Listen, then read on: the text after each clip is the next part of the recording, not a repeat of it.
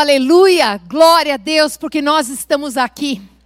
E hoje a palavra, o tema de hoje é: ainda pensavam como órfãos.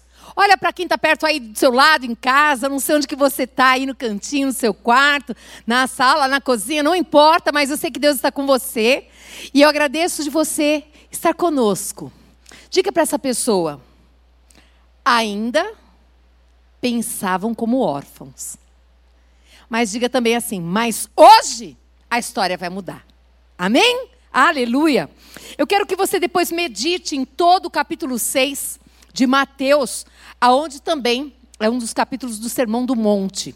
Eu não vou lê-lo agora aqui, mas eu quero que você pare e leia com muita calma, porque tem tesouros preciosos ali.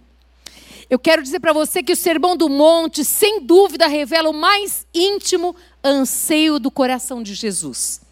Por isso que eu quero que você, ao ler esse sermão, você preste atenção em cada palavra que Jesus estava falando ali. Realmente revela o mais íntimo desejo do coração de Jesus.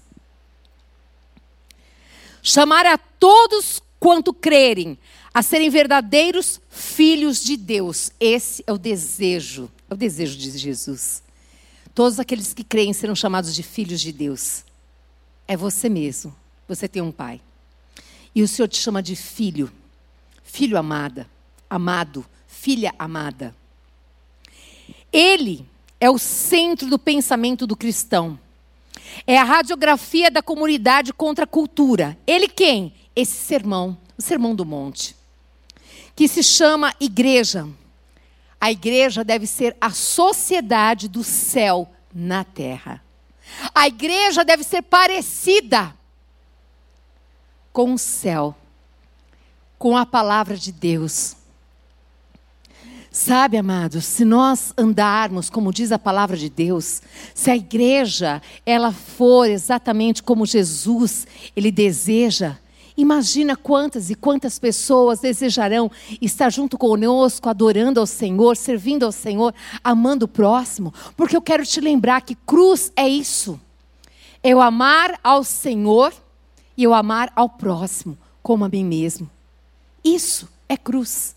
E todos os dias eu e você devemos estar lá na cruz, crucificados com Cristo. Vamos continuar aqui é a resposta ao clamor dos discípulos na pessoa de Felipe, aonde diz assim em João 14, no verso 8: Senhor, mostra-nos o Pai, e isso nos basta. Eles clamavam por uma revelação já dada, mas muitos não percebiam que Jesus estava com eles. 100% Deus, 100% homem. Eles não conseguiam enxergar dessa maneira. Como muitos que estão na igreja estão órfãos de pais, porque não conseguem ver Deus como um Deus Pai. Mas nesta tarde eu quero te convidar a abrir o teu coração e que o Senhor abra o teu entendimento para você entender que o Senhor, Ele te fez, Ele te deseja como filho. Basta você crer nele que ele é o filho amado do Pai, que te ama muito e deseja que você seja filho, se você crer nele, que ele veio como Salvador e Senhor da sua vida. Vamos continuar aqui, amados.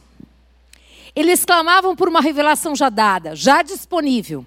O Pai já havia se revelado, mas eles não o viam. Ainda pensavam como órfãos. Eu não sei qual foi o seu relacionamento com o seu pai. Eu não sei nem se você conheceu o seu pai. Mas eu quero dizer para você que a partir de hoje, você tem um pai. Um pai que te ama. E um pai que promete que ele nunca vai te deixar. Que jamais ele vai te abandonar. Um pai que te ouve, um pai que te vê, um pai que quer te ajudar. Mas um pai que não passa a mão no seu pecado. Um pai que te acolhe com amor, sim mas um pai que te corrige quando necessário. Um pai que tem um caminho para você seguir. Você não vai para qualquer lugar. Porque esse pai te ama. E pai que ama coloca limite. Pai que ama também diz não. Eu quero te convidar a deixar esse pai cuidar de você. Eu quero te convidar a gastar tempo para conhecer esse pai, que talvez você não conheça. Talvez você não conheceu esse pai que esteve até agora pouco do seu lado, ou até está agora do seu lado, mas vocês não se conhecem, porque um fere, o outro se machuca, e vocês ficam distantes. Mas eu quero dizer que esse pai é perfeito. Esse pai é perfeito, ele sabe o que ele faz. Ele sabe como corrigir. Ele sabe por que, que ele diz não. Ele sabe por que, que ele fecha a porta.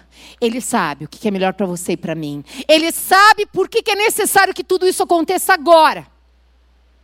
Que um vírus venha e pare o mundo todo.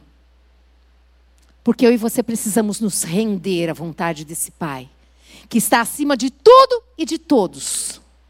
Porque Ele quer cuidar de você. Você crê nisso? Você crê nessa verdade?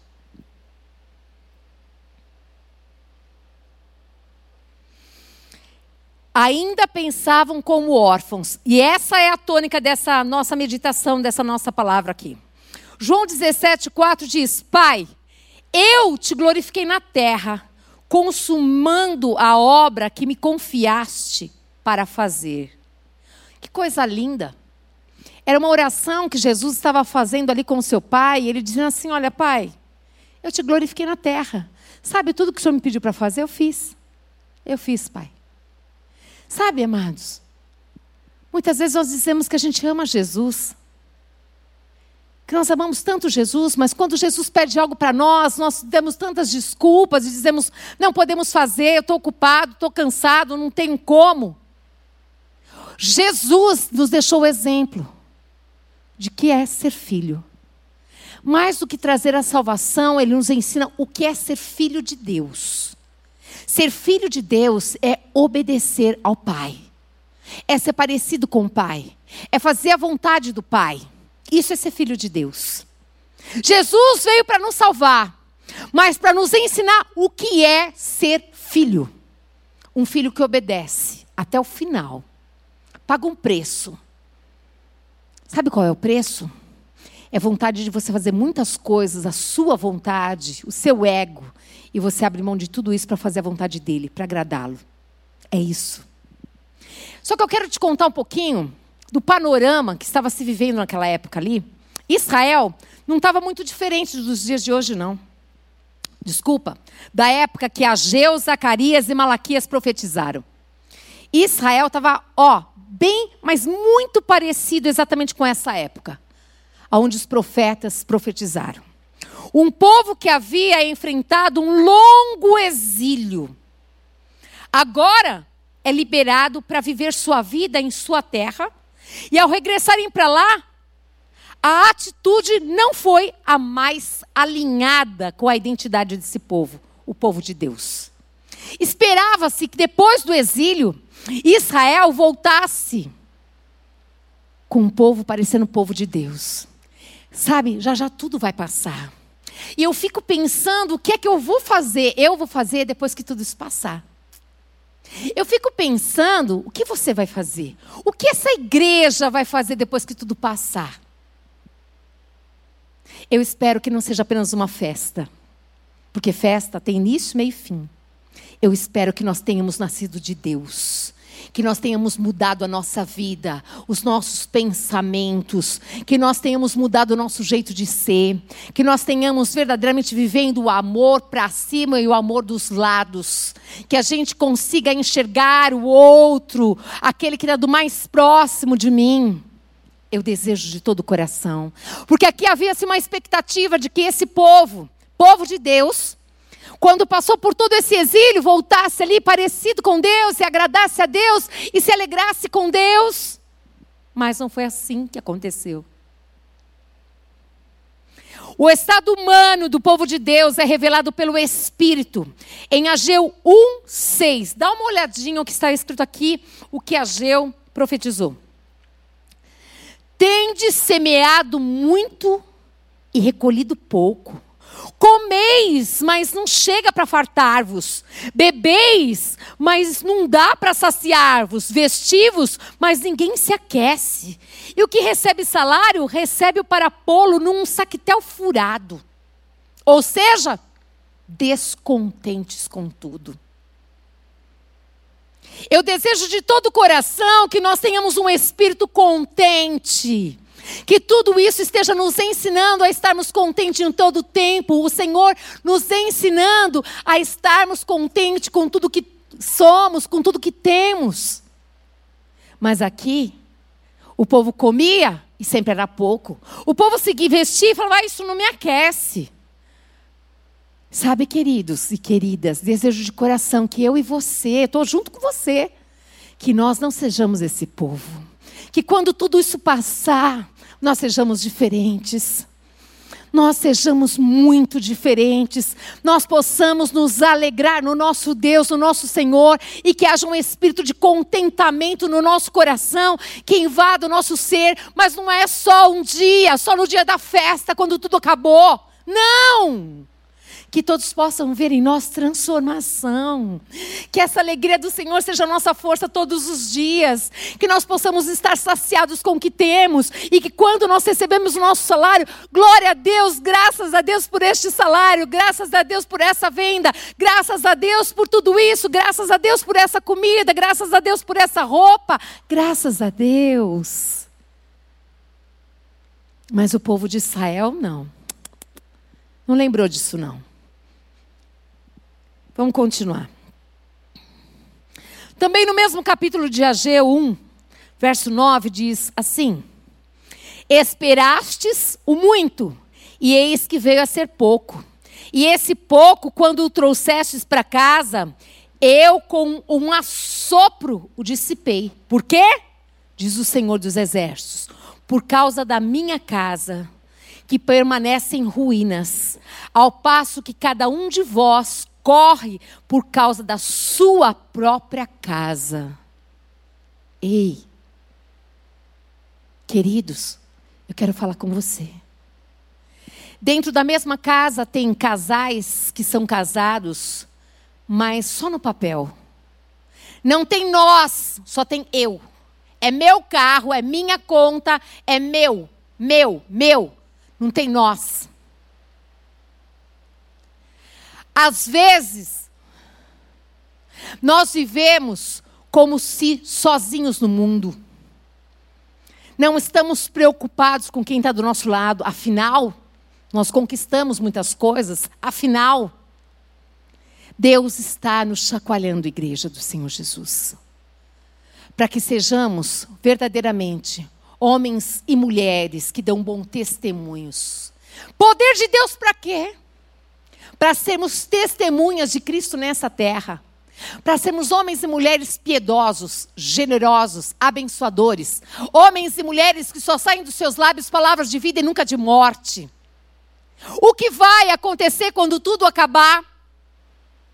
Será que nós olharemos somente para a nossa casa? Ainda vamos continuar sendo egoístas? Ou será que nós teremos tempo para o próximo? Talvez o seu próximo seja o seu pai, talvez a sua mãe, talvez o seu filho, talvez o seu sobrinho, a sua irmã, a sua cunhada, a sua sogra, o seu sogro, o seu vô, a sua avó. Eu não sei, só sei que nessa tarde o Senhor quer nos lembrar que nós não somos órfãos, e se nós não somos órfãos, nós temos um pai, e nós temos um pai que não é qualquer pai, é um pai que quer nos ensinar a vivermos uma vida em abundância, aonde todas as nossas necessidades são supridas em Cristo Jesus. Todas, emocionais, físicas, familiares, profissionais, financeiras, todas, todas. Você ainda continua comigo já saiu correndo? Eu espero que você esteja aí ainda. Porque esse Deus te ama. E esse Deus traz palavras para nos abençoar. Amém? Aleluia. Veja essa situação. Não parece o mesmo nos dias de hoje? Essa situação que eu falei aqui de Ageu 9, não parece a mesma nos dias de hoje? Não bastasse a degradação moral da sociedade, o povo de Deus vivia em um estado de apatia geral. Eu quero dizer para a igreja do Senhor Jesus, para os irmãos e irmãs, como é que nós estamos? A nossa vida com Deus. Porque se nós não não temos um relacionamento com Deus, nós não temos uma vida com Deus, nós não, não, não, não sabemos quem é o nosso Deus, o nosso Pai. O que nós damos para essas pessoas? O Senhor não está apenas chacoalhando o mundo. O Senhor está chacoalhando a igreja dele, para que ela acorde enquanto é tempo para que ela se preocupe em fazer obras iguais ou maiores que ele fez, mas não é com disputas. Eu faço, eu fiz, eu não fiz, mas eu queria fazer. Faça como para o Senhor. Igreja, sirva como para o Senhor. Ninguém te viu, o Senhor já te viu. Para quem que você fez? Qual foi a motivação do seu coração? Faça como para o Senhor. A motivação do coração do homem e de uma mulher que é de Deus tem que ser para o Senhor, amados. Senão nós sempre sairemos frustrados, decepcionados, magoados e feridos. E nós temos um Senhor que não é qualquer Senhor, é o nosso Pai. Um Pai de amor, um Pai presente, um Pai zeloso, um Pai que nos ama e cuida de nós. Aleluia. As preocupações com as necessidades pessoais se tornaram a rotina desse povo. O povo de Israel estava preocupado somente com eles mesmos. Então, todos os dias, a rotina deles era pensar somente neles. Mesmo terem passado todo o tempo no exílio ali, foi momentos difíceis, mas eles continuavam pensando somente em si. Mas eu quero muito, eu sei que está sendo uma palavra difícil, mas eu fiz uma escolha. Eu preciso falar aquilo que Deus colocou no meu coração. Que nós possamos verdadeiramente, amados, lembrar que nós temos um Pai que ama, mas um Pai que tem um caminho. Ele diz na Sua palavra que Jesus Cristo é o único caminho, a verdade e a vida. Não tem outro caminho, amados. Só esse caminho. Se só esse caminho, como que eu vou ser guiada pelo Espírito Santo de Deus e pela Sua verdade? Aquilo que você precisa saber está aqui na palavra. Tudo que você precisa saber como agir está na palavra, ele se revelou através da sua verdade. Você pode ter certeza, quando você cuida dos pequeninos do Senhor, ele cuida dos teus. Jesus sempre sabe o que faz. E ele nos prova. Mas ele deseja que nós sejamos aprovados. Amém? Aleluia. Vou tomar uma água, você dá um glória a Deus. Olha, eu escutei o glória a Deus, aleluia. Amém, aleluia. Então, as preocupações com as necessidades pessoais se tornaram a rotina desse povo. Fale comigo assim: sem Deus, nada muda. Vamos de novo? Sem Deus, nada muda. Por isso que todas as vezes eu falo para você: convida Jesus para entrar na tua vida. Ele pode mudar tudo. A voz do Espírito Santo que gritou através da boca de Ageu. Ela ecoou 550 anos mais tarde por Jesus nos montes das bem-aventuranças. Em Ageu 1:8 diz: Subi ao monte, trazei madeira e edificai a casa. Dela eu me, ale... eu me agradarei e serei glorificado, diz o Senhor. Diga assim: Jesus Cristo a glória da segunda casa. Aleluia! O próprio Deus que disse que homem nenhum conseguiria lhe construir casa, mas ele próprio a construiria, enviou o seu filho para subir ao monte e levar madeira e edificar a casa que verdadeiramente ia glorificar o Pai. Verdadeiramente ia glorificar o Pai. Incrível que Jesus inicia o sermão do monte com o quê?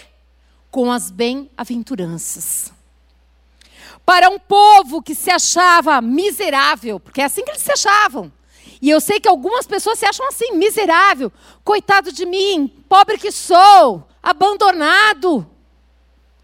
Vou continuar aqui. Para um povo que se achava miserável, desprovido, humilhado e carente, abandonado, onde que está o Deus de Israel? Quando virá o Messias nos livrar das mãos de Roma? Jesus começa a tratar com as necessidades daquela gente e a confrontar amorosamente o seu estilo de vida.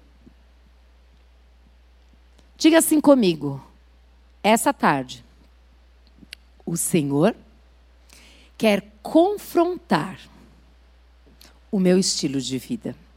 É isso mesmo. O Senhor quer confrontar o nosso estilo de vida através dessa palavra. Eu acho maravilhosa a palavra do Senhor. Para mim, ela é o poder, é a palavra de Deus. Ela não é qualquer palavra. E a primeira coisa que eu quero que você preste atenção, depois você vai ler com muita calma o Sermão do Monte. Aos que sofrem pela opressão humana, social, religiosa, lhe será dado a herança no reino de Deus. A quem? Aos que sofrem. Aqueles que sofrem.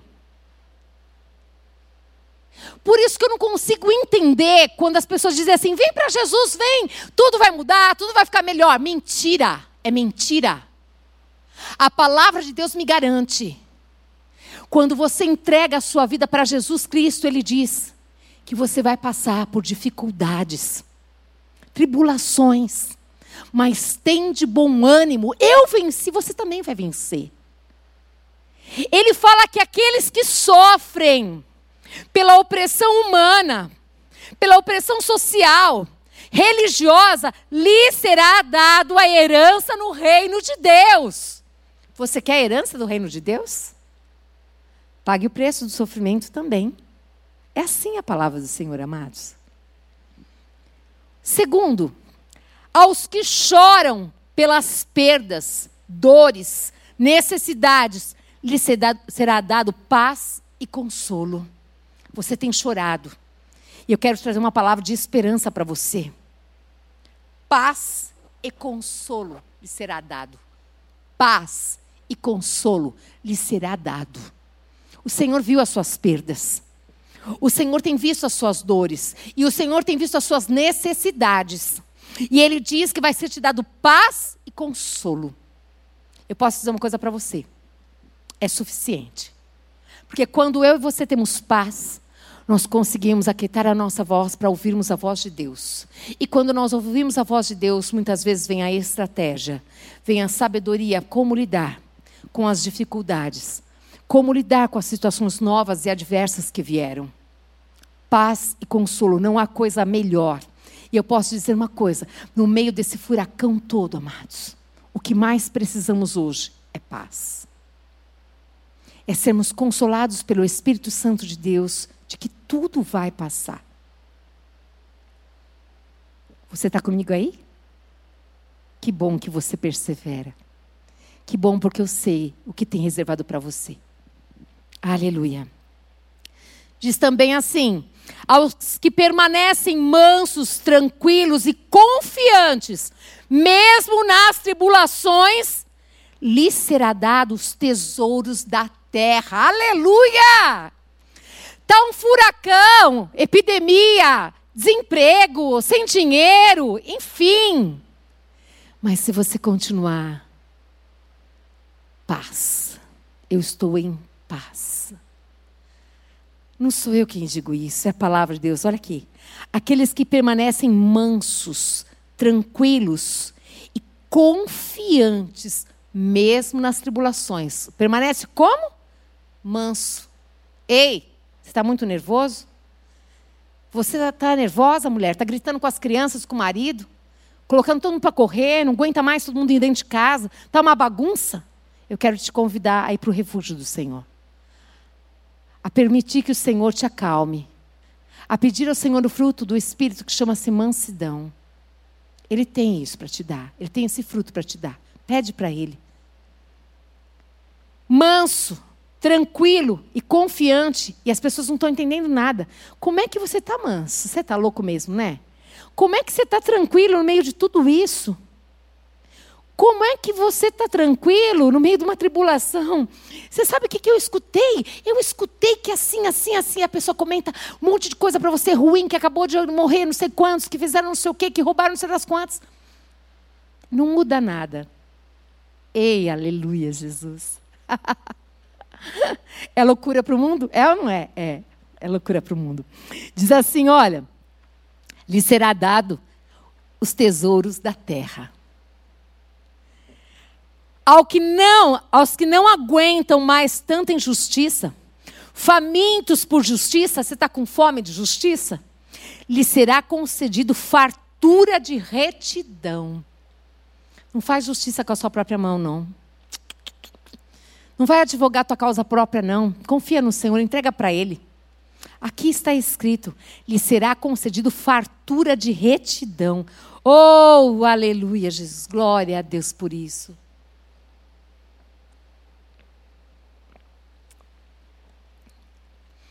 E assim por diante, amados.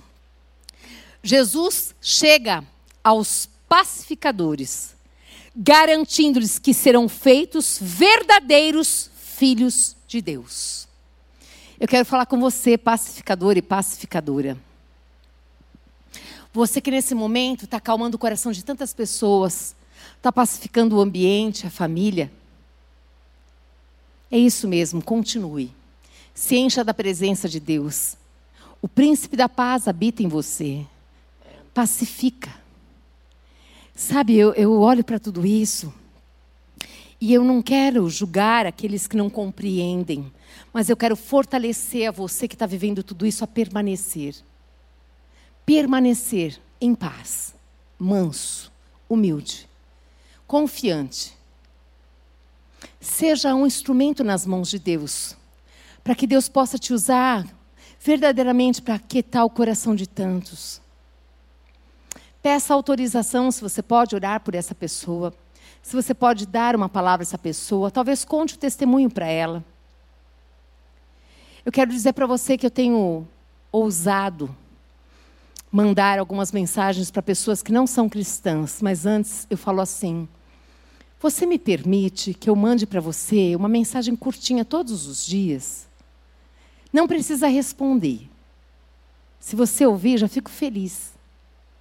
Porque eu quero muito que essas pessoas conheçam esse Deus, esse Jesus, esse príncipe da paz, esse Jeová Jireh, Deus da providência. E quem? Como elas conhecerão se não há quem pregue? Eu e você. Nós fomos escolhidos por Deus para pregar a todo aquele que o Senhor colocar no nosso caminho. Nós somos escolhidos para trazer essa paz. Nós fomos escolhidos para trazer vida. Aonde a morte, a morte vai sair e a vida vai chegar. Aonde há trevas, eu e você somos sal da terra e luz do mundo. A luz vai brilhar. Confie no Senhor. O problema da miséria, da carência, do cansaço, da humilhação daquela gente, não se tratava de condição econômica social desfavorável, de uma crise de identidade teimosa. Sabe, amados, desde o Egito eles só reclamavam. Desde o Egito eles só murmuravam. Quando eles foram libertos do Egito, ali eles começaram a murmurar: puxa, mas as cebolas do Egito eram melhores. Puxa, mas isso era melhor. Ali havia uma insatisfação tão grande. Eu quero que você pense: como que está o seu coração? É um coração aonde tem um pai no centro? Ou é um coração que está vazio? Um coração que está cansado? Um coração que vive reclamando de tudo e de todos, porque procura, procura e nunca acha nada. Esse povo viu milagres acontecer. Mesmo assim, os milagres não aquietavam a alma deles, era tudo insuficiente. Porque aquele que tem um buraco, um vazio muito grande na sua alma, só pode ser preenchido por Jesus Cristo, amados. Só Jesus pode encher o teu coração. Só Ele pode mudar a tua história pode fazer de você, que era um homem, uma mulher, órfã, talvez até de pais vivos, agora um filho, uma filha amada. Um filho amado. E Oséias capítulo 4, no verso 6, diz assim: O meu povo está sendo destruído porque lhe falta o conhecimento. Porque tu, sacerdote, rejeitastes o conhecimento, também eu te rejeitarei, para que não sejas sacerdote diante de mim. Visto que te esquecestes da lei do teu Deus, também eu me esquecerei de teus filhos. Oséias 4, 6. Essa palavra foi dada para os sacerdotes que conheciam a palavra de Deus, mas tinham virado as costas e esquecido dele. Essa palavra era para o povo de Israel que conhecia o Senhor Deus, mas viraram as costas. Essa palavra é para mim e para você. Eu não quero nem que eu e nem que você morramos. Sejamos destruídos por falta de conhecimento. Por isso eu quero que você receba essa palavra no teu coração hoje e que você faça uma escolha a escolha de deixar de ser órfão, a escolha de sair daquele lado onde só resmunga, murmura, se entristece. E agora, nesse momento, nessa tarde, que você se prostre diante do Senhor e que você diga: Eu não quero mais ser esse homem órfão, eu não quero mais ser essa mulher órfã, eu não quero, Senhor, eu quero ser, Pai amado, querido Deus, aquele homem, aquela mulher, aquele filho, aquela filha que o Senhor o Senhor planejou que eu nascesse, que eu crescesse. Eu quero ser tudo que o Senhor, Pai amado, planejou. Que os propósitos que o Senhor tem na minha vida aconteçam. Eu quero te convidar hoje a deixar de ser filhos sem pais, órfãos, mas tornarem filhos amados de um Deus de amor. Fecha os teus olhos aonde você está. Senhor, meu Deus e Pai, eu sei que tu estás aqui comigo, o Senhor está com meus amados nos seus lares. O Senhor está com cada um deles, Pai. E eu quero te pedir nessa tarde que o teu doce Espírito Santo os convença da verdade. Senhor, revela-te a eles como um pai. Um pai que os ama. Um pai que tem um plano e tem um propósito na vida deles, Pai. Um pai que deseja se revelar a eles, Pai amado, como um pai de amor. Um pai que coloca limites, Pai, mas pelo bem de cada um. Um pai que fecha portas e diz: Você não vai sair agora, porque eu sei que está te esperando lá fora. Um pai que não deixa você fechar aqueles negócios porque não iam te fazer nada bem, iam te levar para o precipício. Um pai, um pai, um pai que não permitiu, um pai que olhou para você e falou: Filha, filho, abriu os teus olhos para que você enxergasse aquele homem que estava adulterando, aquela mulher que estava te traindo. Eu sei que você está chorando agora, mas o teu pai diz que ele tem consolo para você essa tarde. E com ele, você pode recomeçar hoje uma nova história uma história de uma vida guiada pelo Espírito Santo de Deus. Eu quero orar por você. Que você diga assim comigo hoje, Senhor. Eu quero dizer para ti que eu quero te receber como meu Pai. Eu quero te receber como meu Pai. E eu quero, Senhor, ter um relacionamento contigo. Eu quero aprender a falar com o Senhor. Eu quero ter saudades do Senhor. Eu quero, Pai amado, não apenas saber que o Senhor me vê e me ouve, mas eu quero todos os dias ter um tempo contigo, Senhor. Me perdoa todas as vezes, Pai, que eu conhecia, Pai, toda a tua palavra, mas não colocava em prática essa verdade. Me perdoa todas as vezes, Senhor, que eu dei um péssimo testemunho nessa terra. E por isso muitos dos meus familiares não querem nem saber de mim, muito menos outros. Me perdoa, Pai porque eu não te via como pai. Me perdoa porque eu era apenas um religioso, uma religiosa. Me perdoa, Senhor, porque eu estava pensando quando tudo acabasse, eu iria fazer isso, isso, isso. Eu só estava pensando em mim. Mas eu quero mudar. Eu quero, Pai, ver o outro como o Senhor vê. Eu quero, Pai, te pedir.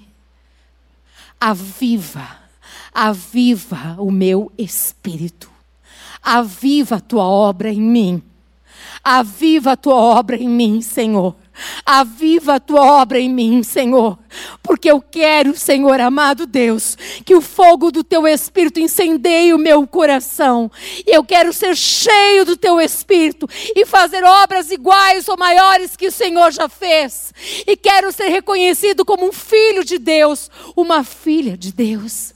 E eu recebo o Senhor como meu Pai, Aba, meu Paizinho, Em nome de Jesus. Amém! Aleluia! Glória a Deus por isso! Porque hoje eu tenho certeza que você foi avivado pelo poder de Deus da sua palavra e que você não será mais o mesmo e que o teu pensamento quando tudo isso mudar não vai ser mais só para você para tua família. Vai ser para ele e para ele. Que Deus te abençoe. Te amo.